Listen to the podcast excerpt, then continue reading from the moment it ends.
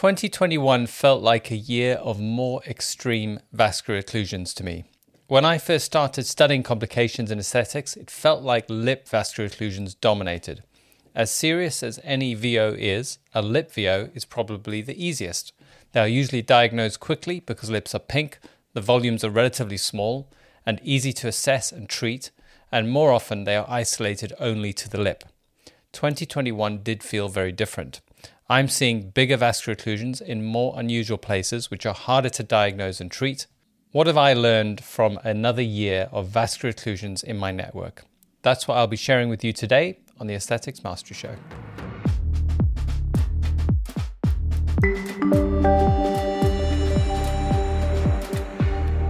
Before we dive in, if you're looking forward to learning a whole lot more with me in 2022, please give this video a like. So, are vascular occlusions getting worse and more atypical? Well, the vascular occlusions I see might be only the more challenging ones, as more practitioners are independently resolving simple vascular occlusions, or we could be dealing with a shift in a risk across the entire sector.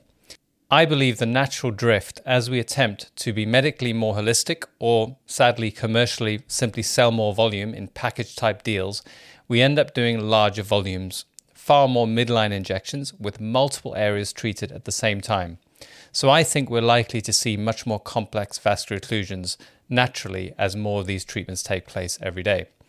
So, how is this making things more dangerous?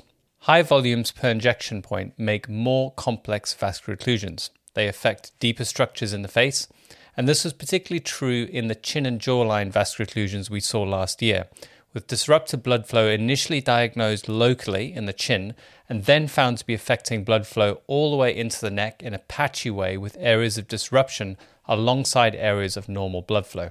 When multiple areas are injected, it can also make it harder to identify the primary locus of a blockage, making it difficult to target with the same level of certainty.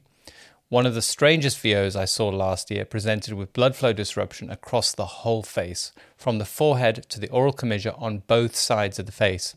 As the treatment had involved injections in multiple areas, it took some time to figure out where to target a limited supply of hyaluronidase. If only one area had been treated, it would have made targeting much easier. Next, I think injectors are treating more risky areas more routinely and more aggressively. Noses especially featured in many of the complex cases I saw last year. It was at one point, maybe two to five years ago, quite rare to treat noses, but has now become the norm. I can't help thinking the simplistic view of this procedure on social media adds to the relaxed attitude and to aggressive transformations, where the aesthetic goal is prioritized perhaps a little bit more than safety in some cases. They do make fantastic Instagrammable before and afters, but higher volume procedures, which get great immediate results, unfortunately risk something akin to compartment syndrome if tissue pressure is increased too much. Persistent redness and even necrosis in some cases can occur.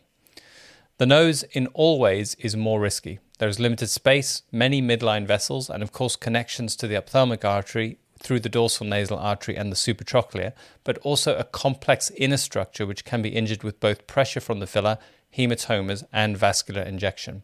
Finally, I noticed a growing perception that patients need to be moved to experts if they were to have a VO. This is appropriate at times, but I worry it's an unreliable system as nobody is on call 24 hours, and often the more clinicians are involved, the more chaos ensues, even between experienced clinicians. There have now been cases in the UK where supporting clinicians in support networks have ended up critiquing the original practitioner and trying to poach the clients, causing more uncertainty for the patient. Patients transported hundreds of miles to someone with an ultrasound who doesn't know yet how to use it, all the while causing delays in what may not even be a complex vascular occlusion. So, what do we need to be safer in 2022? First, we need to change our attitudes to support in emergency situations. Now, in the UK, we still have a dangerous situation. If you are a non medic in an emergency, putting the politics aside, you must get your prescriber to agree to support you with a VO. If they are prescribing the Hyalase, they are essentially responsible for how it is used. They essentially should act as a medical director in medical emergencies. They will also be able to get medical advice from an expert in complications more easily because they are managing the patient from a medical perspective. If they do take your money for prescribing and then don't help you with a VO, I hope your patient sues them too and not just you. It's worth understanding that as a doctor, I would endeavor to help any patient if I was able, but I cannot make decisions for any injector, let alone someone with no medical qualifications. So the patient would become my sole responsibility, which is not possible to do safely if you're not in the same room. So, if you want medical support in the case of a medical emergency, you should plan for that before you get the vascular occlusion. Agree with your prescriber that they will guide you through, or you are not prepared. The next error that I see is to see that a vascular occlusion rescue is a simple series of steps rather than an algorithm. I've realized that there are some injectors who hope that managing a VO is about executing a standard protocol. That is a step by step approach with the same sequence and dose, which will give a desired outcome in each case.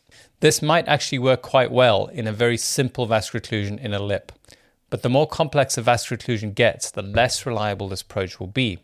It will end in a percentage of cases getting a worse outcome because a protocol is not responsive to the many variables we need to manage.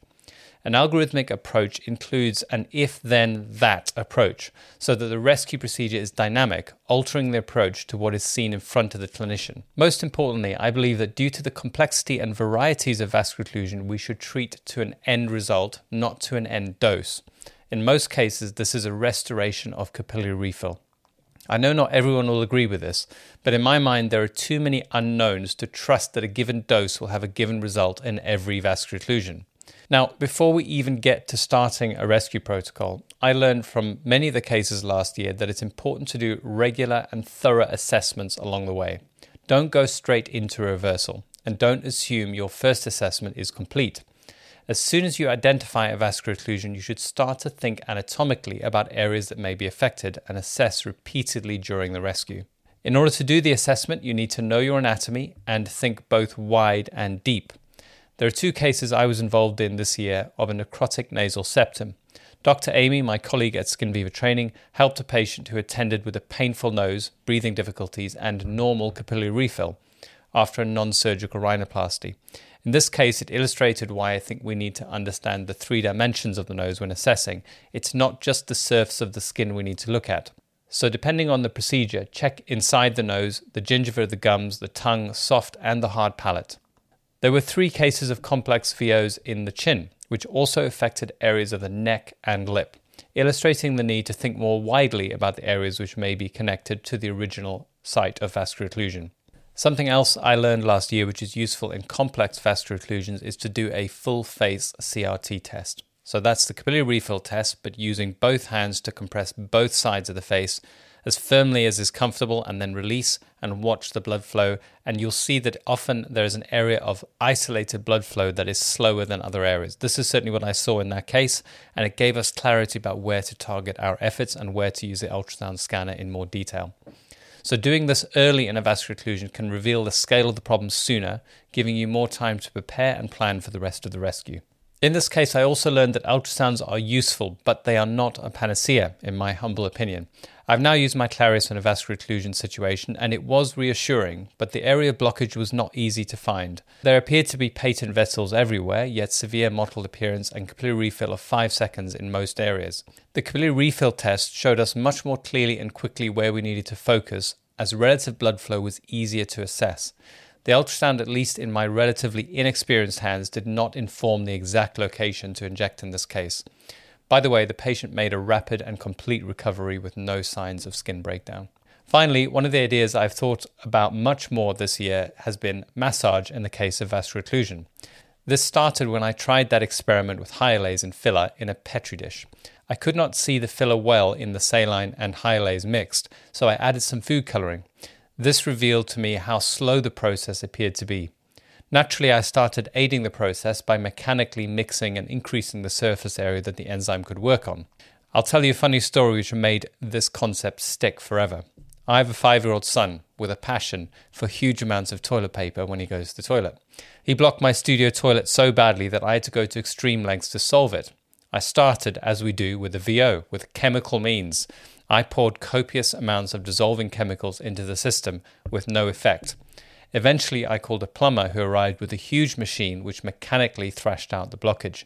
And it really got me thinking about how important the mechanical pressure may be in allowing blood flow to flow again.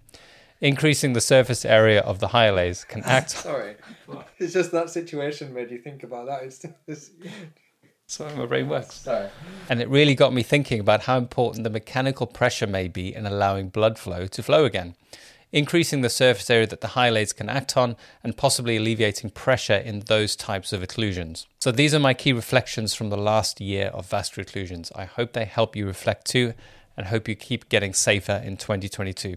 Let me know what you think down below. Don't forget to like and subscribe.